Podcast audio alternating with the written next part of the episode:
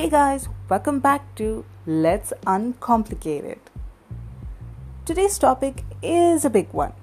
Something we all have in our lives, some more than others, and I think nowadays we seem to dwell too often on this one. I'm talking about regrets. You ever beat yourself about something wrong you did in the past and couldn't right ever?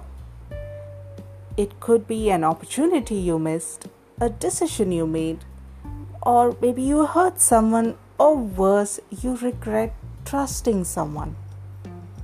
Oh, I hate it when that happens. So, how does one overcome regrets? Especially when it's something wrong you did that you can't right? The fact is, it's up to you. Completely up to you. You could choose to dwell in the past and make your life all about the mistake you made, or you can decide to take that as a learning and move forward. To err is only human, and we are all human beings. At least I hope. But on a serious note, there is no good without bad. There is no right without wrong. Big or small, we've all done things that we regret. But remember, every action triggers a chain reaction. Maybe because you hurt someone, that person moved on to greater happiness.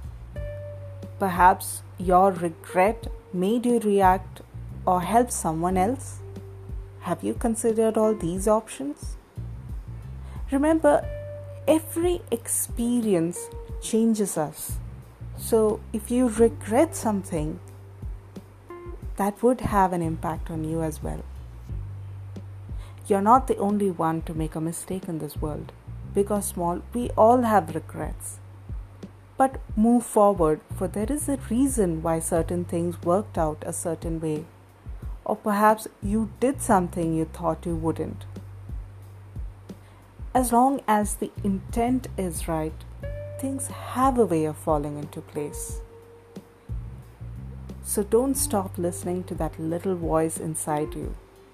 Hold on to the good person in you, because it's when you stop listening to that little voice in our minds that we end up doing something we regret.